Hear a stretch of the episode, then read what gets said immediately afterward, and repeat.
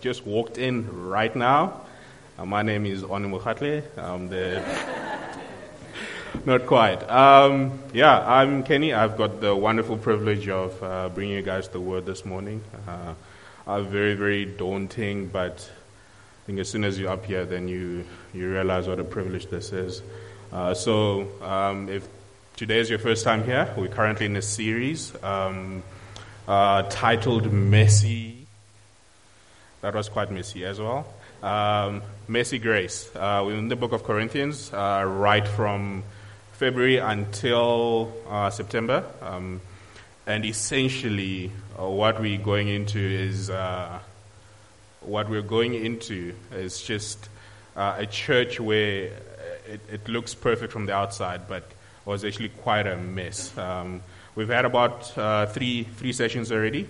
Uh, mine is the fourth. Uh, the very first one was just setting the platform of uh, what was what was the Church of Corinth, what was happening uh, when Paul went there, and then we went into the text, and already by I think by the third sermon, we're already going running into problems, and there were divisions within the church, things that you almost expect to find on a playground in terms of uh, I, I want to follow Apollos, you know, I want to follow Paul, you know, it's like those guys are cooler, uh, they do things better in a way which appeals to me.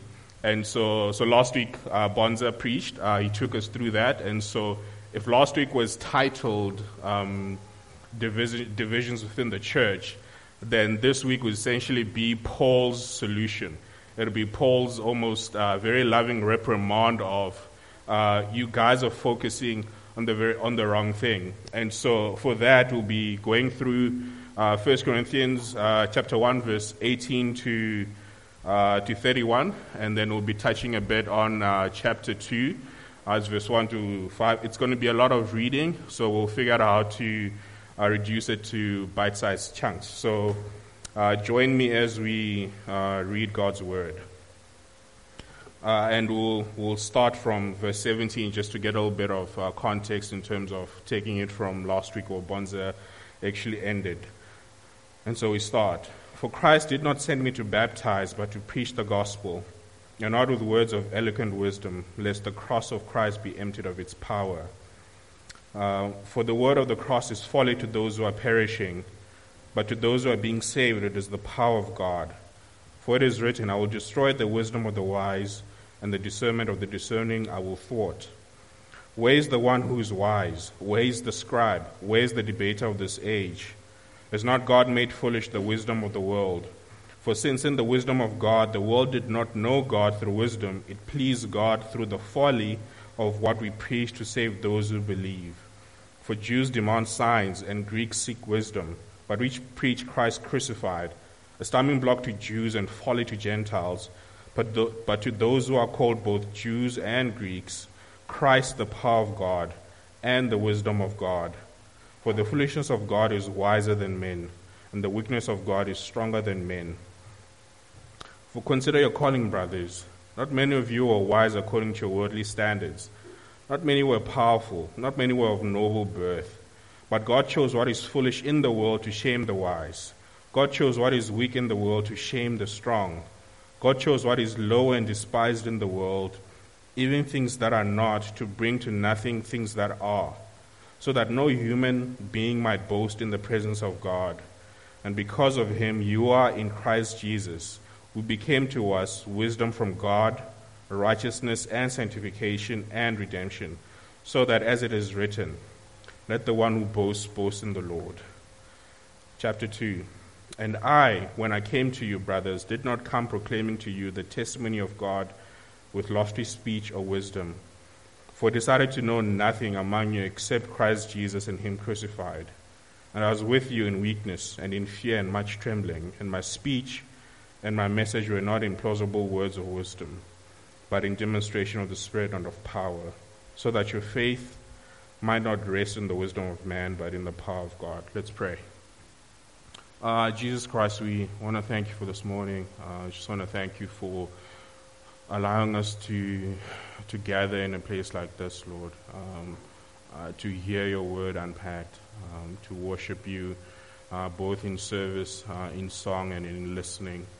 Um, we pray, Lord Jesus, that you would just soften our hearts uh, this morning, uh, soften our hearts to, to your word, Lord. Uh, I pray for myself. Uh, I pray that I may, I may tremble, I may stutter just at the prospect of unpacking your word, that the Spirit may receive all the praise. Holy Spirit, speak through me. Um, may my words uh, point to you and nothing else. And so, Lord, lead us through the rest of the sermon. I pray for everyone that's here, Lord, whatever it is that they brought, whatever it is that they're carrying, I pray that uh, your word may be the soothing balm that uh, they need. So, Lord, we thank you, we praise you, and it's in your holy name we pray. Amen. So, the, the idea of the cross, um, when we look at it in our current context, um, it's, we, can't, we can't ignore it, all right?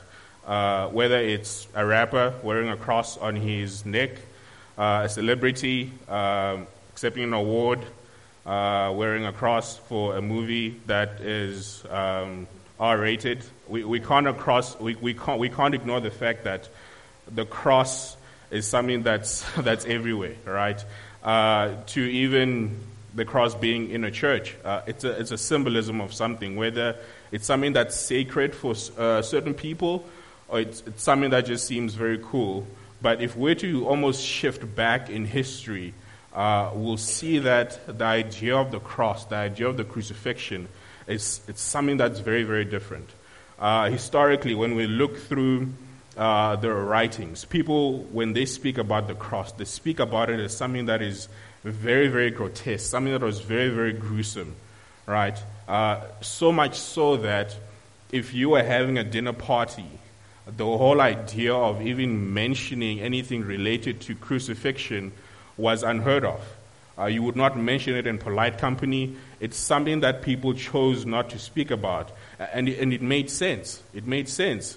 Um, crucifixion back, back in the day was used as a, as a way of punishment, a, a way of even delivering a message. So if the Romans uh, went, went into a city to actually show that they mean business uh, to the city that they're sacking or taking over, they would, they would crucify people just outside the city gate to essentially say to anyone that's entering the city, uh, we're not playing games, we're here to conquer, we're here for power. All right? And so even, even the Bible itself, when it speaks about the cross, uh, when we refer back to Deuteronomy 21, it says that cursed is the man that hangs on the tree. And so this was almost a foreshadowing of Jesus Christ uh, hanging on the cross. And so you can imagine that for, for the Jews who were under Roman occupation at that time, the idea of a cross wasn't the best thing because when you look back into Deuteronomy, it says, uh, if you end up on a cross, you're cursed. So when we look into the Jewish culture and we look at the Messiah that came, it made absolutely no sense that uh, their Savior, their Messiah, would end up on a cross. A cross was essentially the lowliest form of, de- of death, right? Uh, if you ended up on the cross, um, you, would, you would be beaten to a pulp. You'd more than likely be naked on the cross. It was very, very humiliating. It was something that um, it was very countercultural. And even as I sit here, as we sit here as Christians, and when we look at the cross, at the crucifixion of Jesus as as something amazing, as something worth remembering. It's very, very countercultural. And so, as, as we look at Jewish culture, um, we, we understand that they were very close to God. God had done a lot of miracles through them. Uh, the, the Messiah was supposed to come through them. Uh, and so, for a season, they were waiting for this great Messiah. They were waiting for someone to come and save them out of this Roman occupation taxes were high, uh, they were being mistreated. And so when Jesus actually comes, there's a small sense of, is this him or isn't this him? And so even as we refer to scripture, we, we see that the, some of the teachers were actually demanding signs. They were saying, yeah, we, we get that you're saying you're the Messiah, you're here to save us, but uh, give us a sign. And so Matthew 12, 38 to 39, John 6, 30 to 31, the questions are always the same. Give us a sign, right? Um, we got a sign from God in the desert uh, when we were with Moses. He gave us bread from heaven. Um, we've been getting signs throughout uh, our history. We've, we've been neck and neck with God. So give us a sign as to the fact that you're this promised Messiah, right? And so, and so Jesus Christ says, I, have I've done enough miracles. I've, I've, since I've been here, I've been doing so many things which it seems that you guys are missing the point. And so he actually answers that I will not give you any more signs except the sign of Jonah. And the sign of Jonah, if we all remember, the big thing about Jonah is that he was swallowed by a fish. He was in the belly of the fish for three days, three nights. And so when we shift forward, what Jesus is saying is that that was actually a foreshadowing of me dying um, on the cross, being buried in the tomb for three days and three nights. And they still didn't get it. And so when we shift to the Greeks, on the other hand, the Greeks, are, the Greeks haven't really had access to God like the Jews. And so, what we also need to understand about Greeks in this context is not necessarily the Greeks as a, as a nation, right? So, because of the, the period of time where the, the Jews were conquered by Alexander the Great, he brought in his culture. He brought in everything that was just booming Greeks, right? So even when the Romans eventually came and conquered the Greeks, there were still remnants of, of the old culture of the Greeks. And so from the outside, essentially, if we, if we looked at everyone here, you would all be speaking Greek, right? And so for the Jews, whether or not you were Xhosa, Zulu, English, Afrikaans, uh, if you were speaking Greek, you were Greek. And so it was more, it was more towards you guys were pagans, right? And so we'll just call you guys Greeks as a whole. And so because of that, they didn't really have any access to God. Right? And so what they relied mostly on was, was wisdom, right? Um, perhaps we don't use the term wisdom this day and age, but they relied on logic, right? Uh, one plus one, two. That's it's easy. And so the whole idea or concept of a savior, a Jewish one, Nochal, who comes and he dies on the cross, it doesn't make sense, right? God comes as a human being, uh, doesn't come with horses, with, with the military, and he does the most humiliating death. It makes absolutely no sense, right? And so, as we go, that was the intro. So, so as we go into the scriptures, uh, like I said, I'll I'll be reading from verse 17. As we go into verse 18, um, we see that Paul starts with the cross, right? So from verse 17, for Christ did not send me to baptize, but to preach the gospel not with words of eloquent wisdom, lest the cross of Christ be emptied of its power. Verse 18, the first part, he says, For, for the word of the cross is folly to those who are perishing. Right? And so, so Paul is going right to what's important the cross of Jesus Christ, the crucifixion of Jesus Christ. You guys are focusing on the wrong thing. There's division in the church. You guys are saying, I'm going to follow this side or this side or this person. But he's saying it's not even about that. I'm bringing you back to the source. I'm bringing you back to what's, what's most important. And so, what, what struck me about this is that uh, when it says the cross is folly to those who are perishing, a lot of, a lot of us will actually think that, that that's not really me or that wasn't me, right? A lot of us, when we think, anyone that considers the cross folly or foolishness or, or rubbish, right? It's the, it's the guy in the, in the corner waving a banner saying that Christianity is stupid. How do you guys believe in this? How do you guys believe that a, a Jewish guy saved the whole world just by dying on the cross and being resurrected? Right? It, it sounds very foolish. And we, we, we tend to attribute that to, to the keyboard warrior on the internet who gives us 10 reasons why Christianity is false or 10 reasons or whatever, right? And so the truth about, the truth about this is that uh, and it's a very hard truth. For most of us, if we haven't crossed um, the line of faith, if we're still saying, you know what, God, um, this cross of yours, I'm not, I'm not sure. I'm not sure. We're saying the cross is folly because what we're saying is that God, in His infinite wisdom, um, says, My son will die on the cross, he'll live, he'll live the perfect life, resurrected on the third day. And we're saying that that idea doesn't really fit into our idea of what salvation is supposed to be, and therefore, I've got, I've got access to better information. I've got access to better wisdom, right? And so, even the person that says, you know what, your Christ is great, your Christ is good, he, he did a lot of miracles, uh, he gave us a, a book on good living, but you know what, this cross thing, it's, it's not really for me. Um, essentially, we're saying exactly the same thing here that the cross is folly. And so, and so when we shift down to verse 22, Paul says, For Jews demand signs and Greeks seek wisdom, but we preach Christ crucified, a stumbling block to Jews and folly to Gentiles. And so, like I spoke earlier about uh, Jews and Greeks, right? Jews want signs. Jews wanted wanted to know, are you the promised Messiah? And and here's the truth, guys. I, I sympathize with the both of them, right? I, I get it. I get it, right? When you think about the Jews, right, they, they've been going in and out of exile, being conquered by different nations. Right now, they've been conquered by the Romans.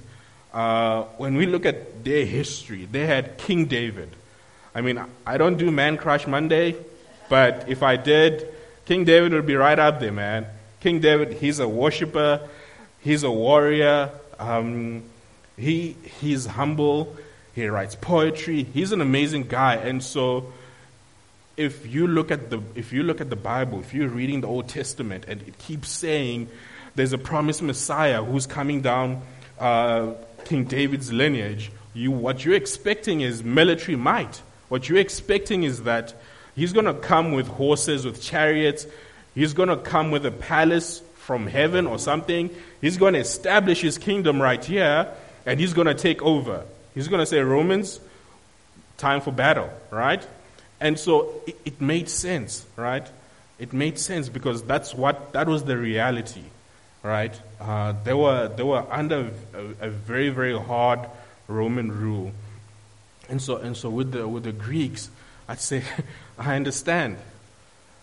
Let's, let's be honest the whole concept of, of God uh, sending his son, right? So this is, this, is, this is the infinite God of the world, right? Uh, he created the galaxies, he created everything. Uh, he has the manual and everything. He has the manual on food being good. He has the manual on why marriage works when you do it his way. He has the manual on why we should raise kids the way that he wants us to raise kids, right? He has the manual on everything. And in his infinite wisdom, he decides, you know what? Let me use this lowly nation of, of Jews. All right? Uh, they are going to be stubborn people. Over and over again, they're going to keep saying, uh, we actually think your way is not the best. We know you've taken us, taken us out of Egypt. You've done a whole lot of good things for us. But maybe give us a king, you know. That will work better for us because the other nations have kings, right? So essentially, you can almost see that this, where they're coming from, it makes sense, right? And so, so here's the thing.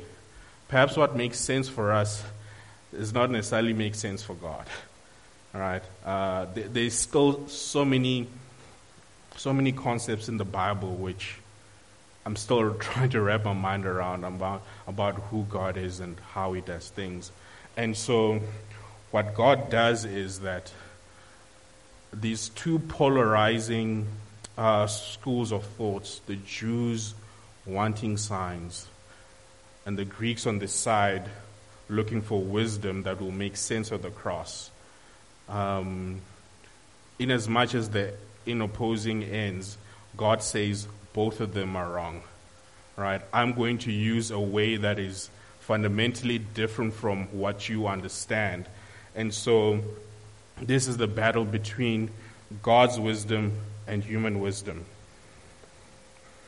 So as we shift, we, we realize that throughout history, God is in the habit of doing things in ways in which are very, very different from what we know, right? We come with our, with our own preconceived notions of this is, a, this is how I want salvation packaged for me. This is how I want it to come to me. Um, God, if you can take me out of debt, um, if you can give me a body like OG's, then, then I'll, I'll be cool. You know, I'll be cool. But, but because God loves us, He's the great heart surgeon, right? He says, you know what? I get that you're struggling. I get that you're going through a rough patch. I get that maybe your marriage, your relationship is not in the best place. I get that you're in debt.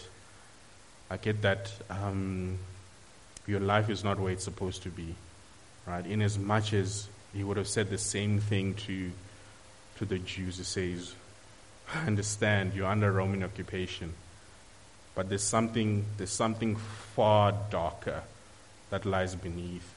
And it's, it's, it's not that the Romans are your enemies. It's not that unemployment is your enemy. It's not that a bad relationship is your enemy but that you've been separated from me. And from this day on, if you do not know me, you are under my wrath. And therefore, when we, when we put our problems at the fore, we end up in a place where we forget about God, and as soon as our problems are fixed, we think that everything is fine, but the real problem is our separation from God. And so that's why Jesus continuously speaks to the disciples. He says, I, need to go to the cross. I need to die on the cross. I need to die on the cross because there's a bigger issue at hand. Right? This is this is an issue which, to this day, man has no solution. Right? Um, depending on what, where you where you stand with conspiracy theories, you've been to the moon and back. Right? Uh, if you showed a cell phone to someone, uh, if you went back in time and you 20 years ago and showed them a cell phone, they would not believe that there's something that yeah, can take pictures, videos, uh, text, and go on Facebook and all these things. They, they, they will not believe it, right? So, uh, as, as, a, as a people, we're very smart, right? We, we know a lot of stuff. There's a lot of ingenuity, and even, even within rooted, the rooted context, uh, I think you continuously hear this over and over again. Uh, Rooted has got a lot of talented people, uh, a lot of good minds here, right? But God is saying that that's not the problem, right? That that will never be the thing that you bring to the table. There's a bigger issue at hand, and that issue is our hearts being separated from God. Right? Every morning when we wake up, I'm sure the very first thought in, my, in your mind is, well, I messed up again. I did not wake up at 6, I woke up at 7 o'clock. So already your, your own standards, you, you fail in your own standards. So, so Paul, Paul states here from verse 19 to, uh, to 21 why God does things the way that he does. And he says, For it is written, I will destroy the wisdom of the wise, and the discernment of the discerning I will thwart. Where is the one who is wise? Where is the scribe? Where is the debater of this age? Has not God made foolish the wisdom of the world? For since the wisdom of, of God, the world did not know God through wisdom, it pleased God through the folly of what we preach uh, to save those who believe.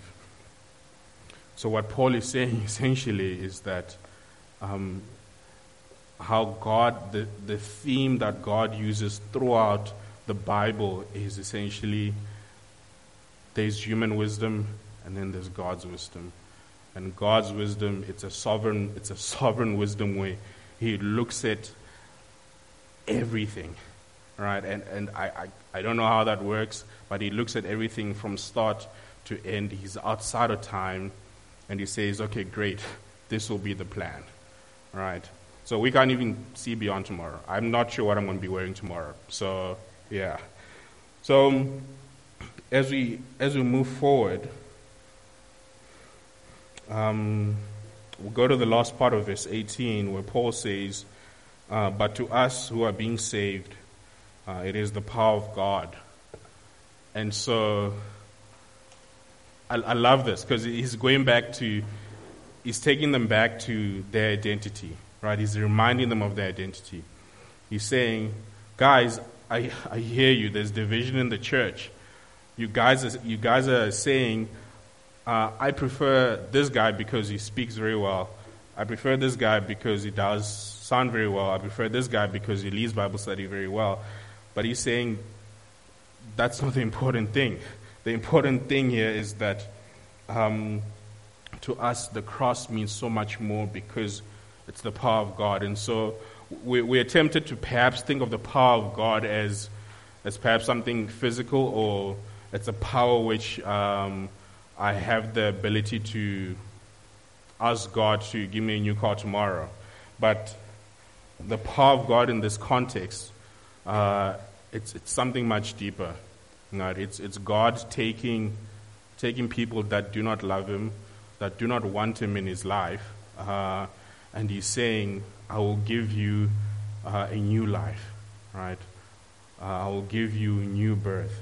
I'm going to change your heart because here's the thing about the power of the gospel. Right? The power of the gospel is not to make us better people. It's, it's not possible. Right? We, we've been trying to be, depending on how old you are, we've been trying to be better people for the last 20, 30 years or more. And we still, we're still not getting there. But the power of the gospel is that he takes sinners and he makes them worshippers. Right? Um, and I, I, love this because Paul's writing this. Right? If any of us know about Paul's history, uh, very zealous guy, right? Uh, this guy was persecuting the church. He was killing Christians, and he was very, very good at it, right? And so God says, I'm going to take that guy, and he's going to write the Old Testament, right? Paul probably knows uh, the New Testament. Sorry, Paul probably knows that he's writing the New Testament, right? But God says, I will, I will change their heart to that extent that men and women will, will give up will give up their lives. They will give up everything they own for the sake of the gospel. And that is the power of the gospel that there is no one that walks through that door that will that will be too far from Jesus Christ. That will be too far from salvation. Right? That whatever you walked in with, right, God is saying, I can deal with that. Right? And I can bring you into a wonderful relationship um, with the Father. And so, uh, going back to going back to this power of God, it's the power. It's not just the power to redeem. It's not just the power to atone for our sin, but it's the power to take us right to the end.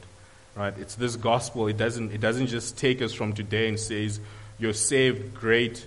Continue on your own strength."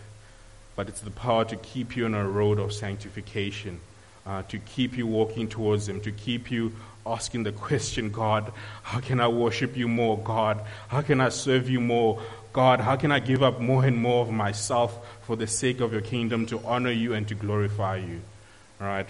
And so when we shift to verse 24, Paul continues to say, But to those who are called, both Jews and Greeks, Christ the power of God and the wisdom of God. So part of this, he adds it's also the wisdom of God. Right? The wisdom of God is that God plans this, this grand plan of how He's going to save humanity through a small nation uh, of Jews. Right? That this gospel, it lands and then it goes to the ends of the earth. Right? And that's amazing. When we consider where, where this started and where we are now, that across the globe, on Sundays, the people in churches. That, that is amazing. And that is God's plan. It, it makes absolutely no sense, but it, it worked. And when we, when we look at how the nation of Israel started, we start off with Abraham. And we're just like, really? You're going to make a great nation out of me? Right? I'm like 90. My wife is even older. You're going to make a great nation out of us? But God does that. Right? God does, and He's not finished. That's the wonderful thing. He's not finished. So, then right at the end, uh, verse 25 says, For the foolishness of God is wiser than men, and the weakness of God is stronger than men. And so it's, say, it's essentially on any given day, uh, God is having his bad day, it's still better than your best day. Right? That whatever he thinks, uh, whatever he plans out, will always pan out the way that he wants and will always pan out well.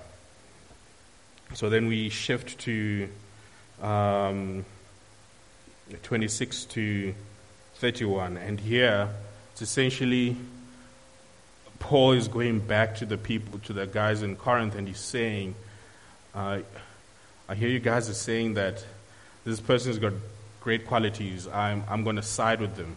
But he's saying, but when I look at you guys, you, you bring absolutely nothing to the table, even by worldly standards. For, forget my standard as God. No one, no one gets up to that standard except his own son. But he says that even by worldly standards, right? You guys are not cutting it. You guys are not making. You guys didn't have um, you didn't have any qualities that were worth remembering. You didn't bring anything. You guys were not of any noble origin. In essence, uh, if you guys had remained the same way that you were, uh, you were just being the people that pass uh, pass on the road that people don't care about.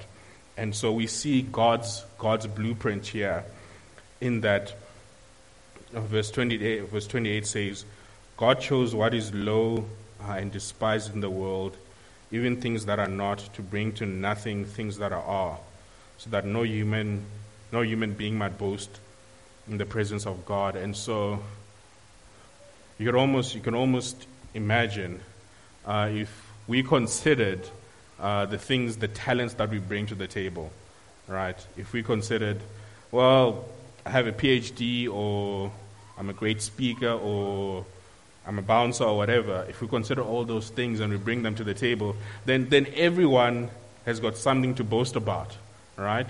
And so when we, when we revert back to our own wisdom, right, there is division.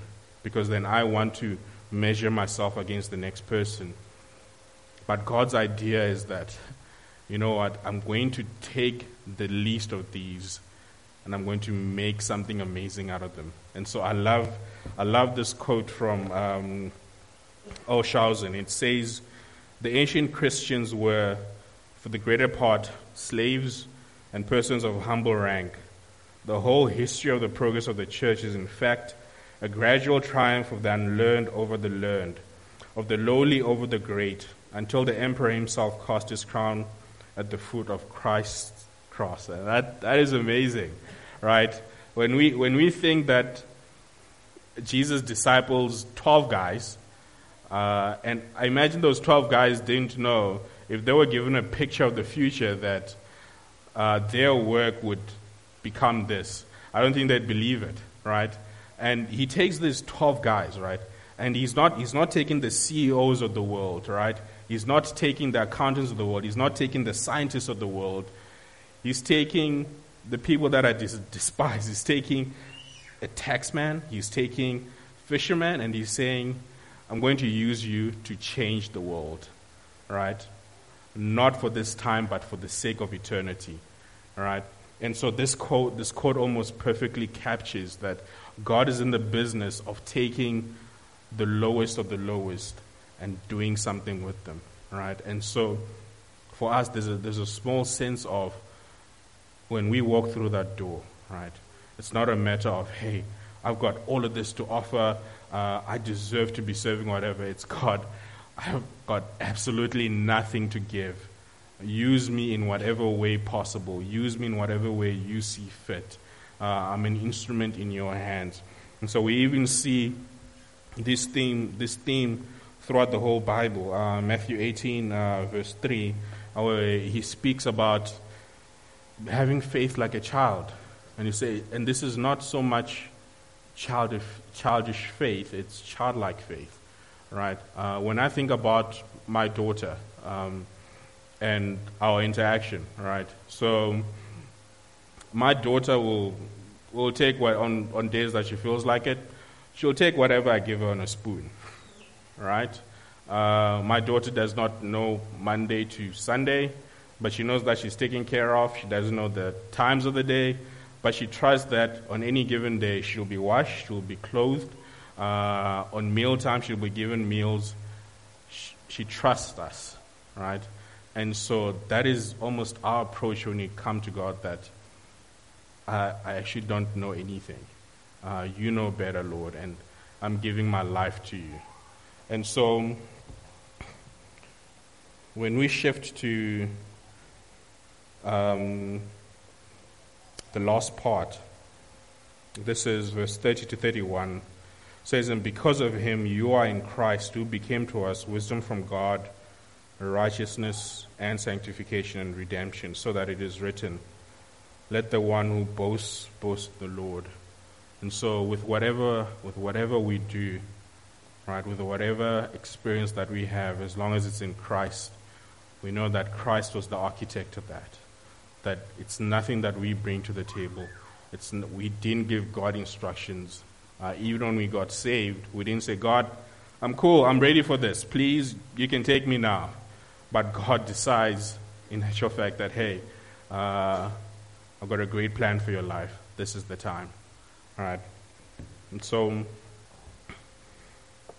when we go to chapter 2, uh, verse 1 to 5, um, landing the plane now, Paul says, And I, when I came to you, brothers, did not come proclaiming to you the testimony of God with lofty speech or wisdom. For I decided to know nothing among you except Christ, Jesus Christ, and Him crucified. And I was with you in weakness and in fear and much trembling. And my speech and my message were not in plausible words of wisdom, but in demonstration of the Spirit and of power, so that your faith might not rest in the wisdom of men, but in the power of God. And I love this because this is also Paul's theme, right? Uh, if any of you know Paul, Paul probably has one of the greatest CVs in the Bible. Like, uh, he states it in Philippians 3, Philippians 3, chapter, uh, verse 3 to 8, where he essentially says, um, I was a Jew of Jews, I was a Hebrew of Hebrews right? I kept to the law. Um, I was zealous, right? Uh, I was from the tribe of Benjamin, right? I, I, was I was kicking it.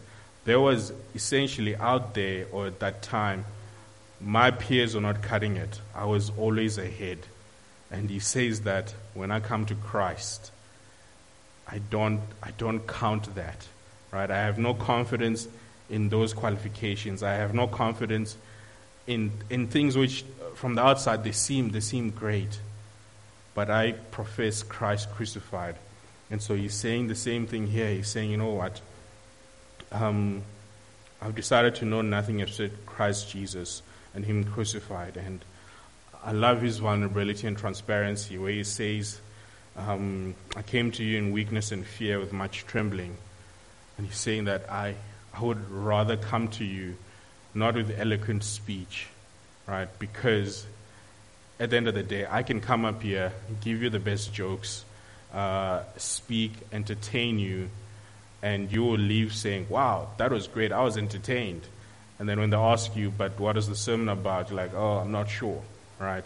And so Paul is saying that at the end of the day, he wants to know Christ crucified. And that's the message that he wants to deliver. And so for my wife and I, this is this message is the reason why every night we pray for our daughter. Every night we, we're not asking God, may she turn out well. We're not, I mean, and, and being a parent, you want your child to turn out well. We're not saying, God, uh, we pray that she registers for the best qualification. She becomes a doctor, lawyer, engineer at the same time. Right? We're not saying any of those things. And and they, they seem like great things, they seem like worthy pursuits. But if there's one thing that's resounding every night is God, capture our heart in a way which is unimaginable. Capture our heart so that she may serve you. Because here's the thing, guys there will be a lot of people in hell that have turned out well in life. There will be a lot of people in hell who would have said, I went to church, I attended Bible study. There will be people like that. the story will be very different in heaven. The story will be, it will be amazing stories. I can tell you for sure there will be people that will be saying, I used to lie, I used to cheat, I was a thief, I was a murderer. And then after that, it's but God. But God changes all of that. And so ultimately, at the end of the day, this message, this message of Christ crucified, it's the foundation of all of this. It's the foundation of our lives. It's the foundation of why we come here on Sundays. It's the foundation of why we serve one another. It's the foundation of why we say we're going to open up our homes. We don't know what's going to happen, but we're going to open up our homes. It's the foundation of how we say, I've got a lot of passive income, which I could use to go to Dubai for a couple of weeks but I'm going to give it to people that need it more. This is the foundation. And so, for us here, uh, as rooted, um, implications, application, um, it's essentially a reminder of the cross, a reminder of God's wisdom, that ultimately our own wisdom fails us. Uh, if our wisdom goes to the fore, then we end up with division in the church. Um, we end up measuring each other against our own achievements. But when the cross comes into the picture, it's that I've got absolutely nothing to boast about except the Him who died on the cross. Let's pray. Jesus Christ, we want to thank you for the cross. Um, it's, it's very it's very hard to understand from the outside. Um, it's very hard to understand why things happened the way that we did. But if there's one thing that we can confirm, Lord, is the fact that it has changed history. It has changed uh, the way people think. It has changed a lot of lives, Lord. And, and we thank you and we praise you for that. And even as we go into the week, Lord, the truth of the matter is that this, this message usually lands on Sunday and it's amazing and we want to do changes to our lives, but we've still got Monday to Saturday to live, um, which is where our lives really are, Lord. And so I pray um, that your word, uh, your cross may be evident in our lives daily, Lord. I pray, Holy Spirit, that you may give us strength. Um, to withstand uh, the attacks from the outside, Lord, and even the attacks from ourselves and our own thoughts, Lord Jesus. And so uh, lead us into this day. Um, I pray for remembrance of what you did. Uh, I pray, Lord Jesus, that uh, in moments of doubts, may we be reminded that uh, there's one greater that speaks on our behalf. So, Lord, we thank you. we praise you. It's in, through your work on the cross that we pray. Amen. Amen. Thank